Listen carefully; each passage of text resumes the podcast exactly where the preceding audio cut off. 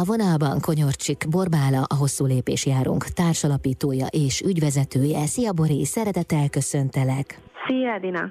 Gratulálok az új könyvhöz. Köszönjük szépen. Már nem csak budapesti tematikus sétákat tartotok Merker Dáviddal együtt, hanem írtatok egy könyvet közösen, melynek címe Hosszú lépés Budapesten séták, titkok, történetek. Bori, kihagyhatatlan a kérdés, honnan jött az ötlet? Az ötlet igazából a téli járványhullámnak az egyik pozitív hozadéka, hogyha lehet ilyet mondani.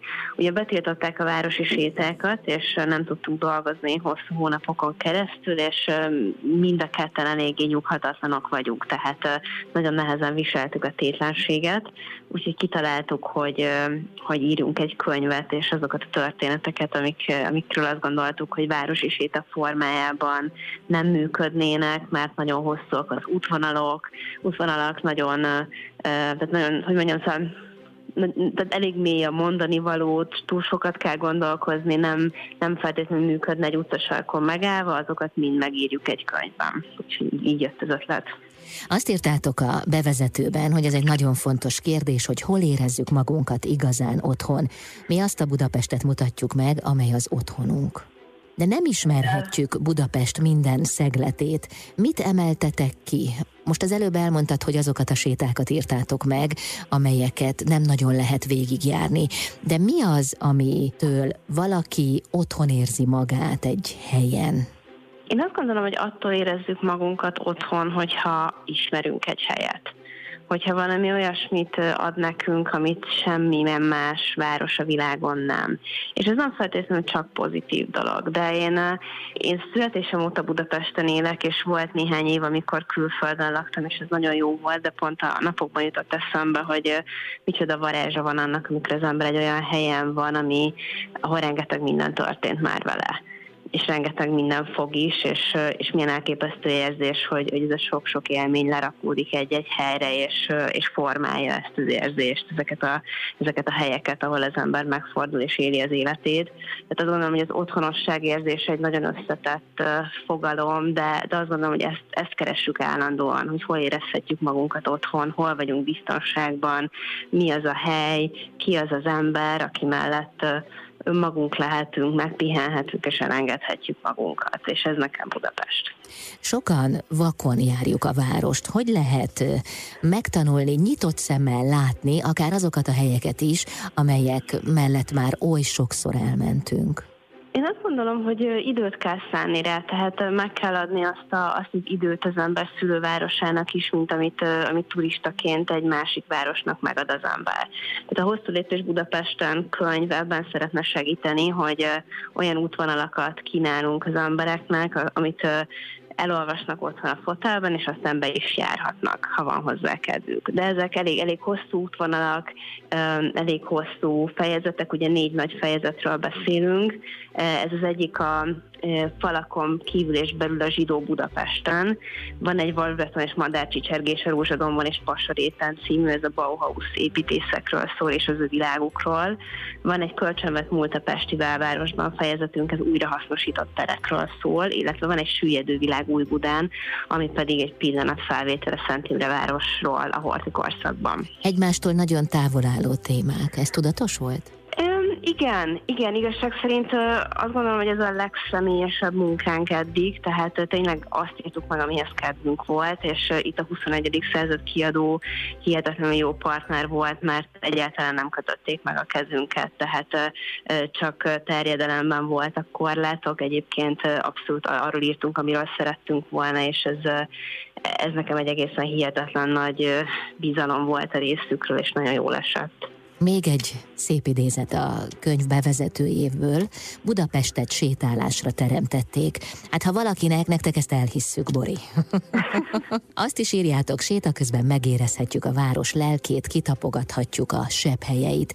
A könyv a bezárkózás idején készült, most azonban már visszatért az élet. A sétákat a könyv megjelenésével párhuzamosan újra folytatjátok? Persze, persze itt még tavasszal, amint lehetett, újraindítottuk a hosszú lépés sétáit, tehát ezek mennek folyamatosan, és szerencsére nem is kellett őket leállítani azóta, tehát itt a két dolog teljesen párhuzamosan halad. De most mégis a könyvön van a fókusz, hiszen ez az új gyereketek. Igen, igen. Köszönöm szépen. Ez az Intermezzo vendégem, Konyorcsik Borbála, a Hosszú Lépés Járunk társalapítója és ügyvezetője. Ugye azt mondom, hogy társalapító, ami azt jelenti, hogy hát van egy társad is, ő Merker Dávid, aki egyébként az életben is a társad, és vele együtt alapítottátok 2013-ban a Hosszú Lépés Járunk városi sétaszervező céget, most pedig megjelent a könyv is. Hosszú Lépés Budapesten séták, titkok, történetek. A könyv négy témája közül az első, a falakon kívül és belül a pesti zsidó múlt emlékei. Itt milyen részletet elevenítettetek fel a könyvben, Bori? Itt egy olyan szempontot próbáltunk érvényesíteni, hogy egy komplexebb képet adjunk a budapesti zsidóság emlékeiről. Nagyon gyakran azt tapasztaltuk, hogy a holokauszton van a fő hangsúly, amikor zsidóságról beszélünk, és arra gondoltunk, hogy ezt szeretnénk árnyalni, és szeretnénk pozitív mozdulatokat is behozni. Tehát azt gondolom, hogy ez a fejezet ez ez azt mutatja, hogy mennyire sok pontján Budapestnek és Budapest formálásában jelen volt és jelen van a zsidóság, és ebből a, ebből a történetből elevenítünk fel részleteket ebben a fejezetben amikor a könyvet írtátok, akkor volt köztetek mondjuk azon vita, hogy mi legyen hangsúlyos a könyv különböző fejezeteiben, hogy hová fókuszáljatok, hiszen azért itt annyi mindenről írhatnátok, de mégis nyilván ki kellett emelni valamit. E, Edina, rengeteg, tehát igazság szerint hónapokon keresztül csak vitatkoztunk, hogy miről írjunk, meg miről ne írjunk. Tehát, tehát igazából ez egy, ez egy nagyon, tehát a leghosszabb munkafolyamat az az volt, hogy egyáltalán miről írjunk, milyen struktúrában írjunk, E, és pont a, e, a zsidó fejezettel kapcsolatban e, nagyon sok volt a nézeteltérés köztünk, mert volt egy nagyon sikeres sétánk a Rejtett Zsinagógák című, ahol, ahol mindenféle rejtett zsinagógába vittük be az embereket. Nagyon sokan azt hiszik, hogy csak a Dohány utcai zsinagóga van Budapesten, és ehhez képest rengeteg olyan zsinagóga van a belvárosban, ami kívülről nem is látszik. Tehát, tehát a homlokzatról senki nem mondaná meg, hogy, hogy valami különös van bent, és ehhez képest belül elképesztő építészeti értékekre, meg történetekre lehet bukkanni.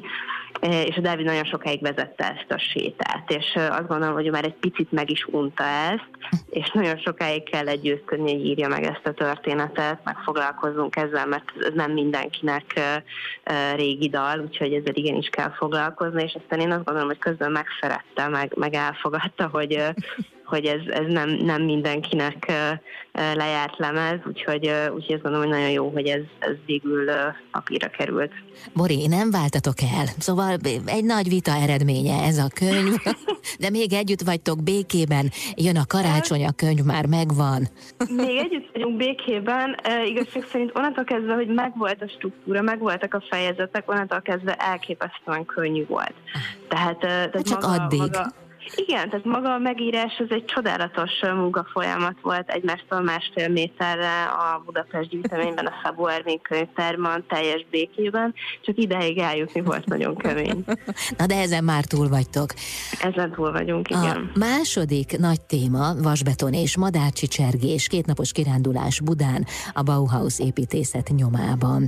Itt mi lett a vita eredménye? Miről írtatok? Erről nem volt vita, ez ez a könyv egyik legszebb útvonal, ez lényegében turista útvonalakon keresztül vezet a második kerületben, e, egészen gyönyörű helyeken és régi Bauhaus épületeket lehet megnézni. Amit nagyon fontos volt nekünk, hogy rengeteg szó esik a Bauhausról, ez egy nagyon népszerű stílus ma, nagyon sokan fedezik fel újra, viszont általában építészeti oldalról közelítik meg, és nem a történetek oldaláról. Mi pedig szerettük volna előbányászni ezeket az építészeket, és ezt az egész világot visszahozni a múltból, hogy milyen lehetett az, amikor a 20-as, 30-as években, a horti korszakban, amikor általában az állami megrendelések neobarok, neogót stílusokra szóltak, milyen lehetett ez, amikor egy néhány fiatal építész nekiállt, hogy teljesen mást tervezni? És milyen emberek voltak ők, milyenek voltak a megrendelők, hogyan rendezték be az otthonaikat, mi történt ezekkel a házakkal a, a második világháborúban, tehát sokkal inkább a sztorik oldaláról közelítjük meg a, a dolgokat, és nem építészeti szakkifejezésekkel traktáljuk az olvasót. Hát nyilván az élményszerűség miatt történt ez így. Bori, a könyvet ugye akkor írtátok, amikor a pandémia tetőfokán jártunk, és szinte teljes volt a bezárkózás. Talán az lehetett a fejetekben, hogy ha ez így marad, hiszen akkor nem tudtuk, hogy meddig lesz ez így, akkor képzeletben, fantáziában tudjuk kicsit bejárni Budapest zegzugos épületeit és utcáit. Pontosan, tehát az, az fontos tudni rólunk, hogy mi mi szeretünk mesélni, tehát nekünk mindig történeteket keresünk, történeteket mondunk el, és ilyen szempontból én ezt igyekszem egy áldásként is megérni, hogy hogy egy picit a fenekünkre kényszerítettek minket, és el kellett gondolkodnunk, hogy mit is akarunk, hogy is akarjuk folytatni. Tehát, hogyha nincs ez a kényszerszünet, akkor ez a könyv sosem születik meg, mert valami mással elfoglaljuk magunkat. Most azt nem mondom, hogy jó, hogy volt ez a kényszerszünet, mert nem volt jó, de mégiscsak. Nem volt jó, mégis meg lehet benne találni a, a fénysugarakat, hogyha az ember nagyon akarja. És lett eredménye annak Igen. az időszaknak. Miközben, mert mellesleg írtatok egy könyvet Merker Dáviddal, a sétáitokat is tovább folytatjátok. Bori, most az ünnepi időszakban, vagy az ünnepi időszak előtt hová érdemes sétálni veletek? Igazság szerint igyekszünk az ünnepi időszak alatt minél több sétát hirdetni, mert azt tapasztaltuk az elmúlt években, hogy nagyon nagy az érdeklődés, nagyon sokan szeretnének velünk ünnepelni karácsonykor. Úgyhogy érdemes figyelni a hosszúlépés.org-ot, a hosszúlépés járunk holnapját, ahol ki, ki vannak írva a két ünnep közötti séták, hogy akár itt is lehet közösen ünnepelni, ezt is lehet ajándékba adni, és nem kell feltétlenül zárt térben találkozni ebben az ünnepi időszakban. És mit emelnél ki? Milyen sétát? Ami nekem egy nagy kedvencem a modern érzések és jó módú Liliputik, ami egy pasadéti uh, irodalmi Síta, Pelső Ciréka a Katona József Színház művészének a közleműködésében. Nekem ez egy nagy kedvencem, úgyhogy ezt nagyon szeretettel ajánlom, mert a Réka egy csodálatos sétavezető, nem csak csodálatos színésznő. Jövőre vannak-e már terveitek? Indítotok-e új sétákat? Mondjuk biztos Abszolút. indítotok. Abszolút, persze, itt van egy hosszú lista, hogy, hogy miket szeretnénk megcsinálni jövőre.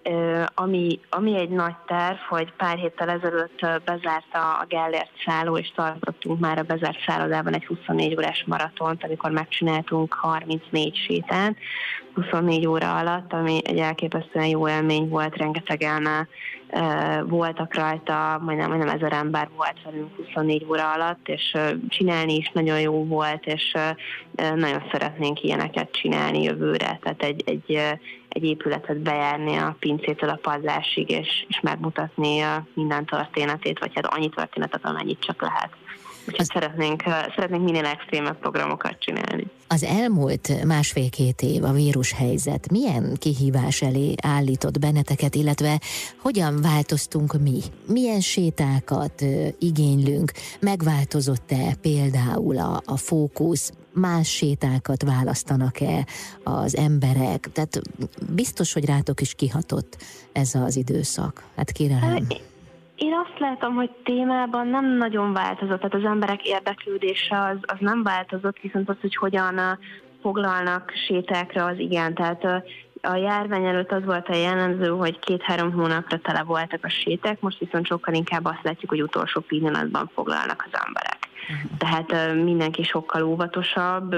Egyébként színházaknál ugyanezt tapasztaljuk, hogy, hogy nem nagyon mernek hetekre, hónapokra előre foglalni uh-huh. a sétálók, nézők. Úgyhogy, úgyhogy ez az, ami elsősorban megváltozott. Egyébként meg én, én azt látom a, a sétálóinkon, hogy nagyon hiányoztunk nekik, nagyon hiányzott nekik a kultúra. Én azt gondolom, hogy, hogy rengetegen ebben az időszakban jöttek rá arra, hogy nem nem feltétlenül csak megszokásból jár az ember városi sétákra, vagy színházba, vagy, vagy múzeumba, hanem, hanem tényleg egy, egy belső szükséglet az embernek, hogy, hogy a lelkével foglalkozzon. Bori, arról már beszéltünk, hogy mi hívta életre a könyvet, de magát a tematikus sétákat népszerűsítő hosszú lépés járunk, sétaszervező céget annak idején mi hívta életre? Tehát hogy melyik őtök találta ki, honnan jött az ötlet? Emlékszel még rá? Emlékszem rá, igen, ez így, így visszatekintve egy teljesen őrült ötlet volt, mert, mert megismerkedtünk a, az akkori barátommal, most már férjemmel, és két héten belül megalapítottuk ezt a céget, tehát ez, ez így visszagondolva felnőtt fejjel egy teljes agyrém, meg, meg nagyon sok vita is volt, mire összecsiszolódtunk, de, de akkor abszolút az volt bennünk, hogy van egy csomó téma a fejünkben, van egy csomó történet a fejünkben Budapestről, amit szeretnénk elmondani. És nem igazán láttunk olyan már létező kereteket, amiben szerettünk volna működni, ezért azt gondoltuk, hogy csinálunk egy olyat, ami, ami nekünk jó, és, és ezt a szabadságot a mai napig nagyon értékelem. Közben megvalósítottatok még valamit, ez pedig nem más, mint egy pihenőhely. Igen, csináltunk a Normafán egy Normafa Delikát nevű kávézót, ahova azt gondolom, hogy sok mindent sikerült átvinni a, hosszú lépés értékeiből, tehát ez is egy, egy olyan hely, amit úgy teremtettünk meg, hogy otthonos legyen. Tehát ez egy régi vegyes bolt, és úgy alakítottuk át kávézóvá, hogy amit csak lehetett, megtartottunk belőle, tehát aki betér és még ismeri a régi vegyes boltos időkből, az általában nagyon boldogan rácsodálkozik a padlóra, meg a régi vázákra, meg ezekre a meg nekem már nagyon retro elemekre. Neked melyik Budapest kedvenc része? Budapest kedvenc része, én nagyon szeretem a Keleti Károly utcát. Szerintem ez egy, ez egy nagyon hangulatos utca, amiben egyrésztről megvan Belbudának a, a komfortossága, meg az, hogy közel van minden, építészetileg nagyon érdekes, és közel van hozzá a zöld is. Szerintem a, a keleti Károly utca az minden világok legjobbik a Budapesten. Vezettél már ott sétát? Én személyesen nem. Van egy árdekó sétánk, ami érinti a keleti Károly utcát. Van ott egy nagyon szép árdekó táncom, és ezt meglátogatjuk. Bori, tudom, hogy még nem állt össze a következő könyv tartalma, nagyon korai még erről kérdezni, de mondjuk mégis van-e már a fejedben valami, ami biztosan nem maradhat ki a soron következő kötetből?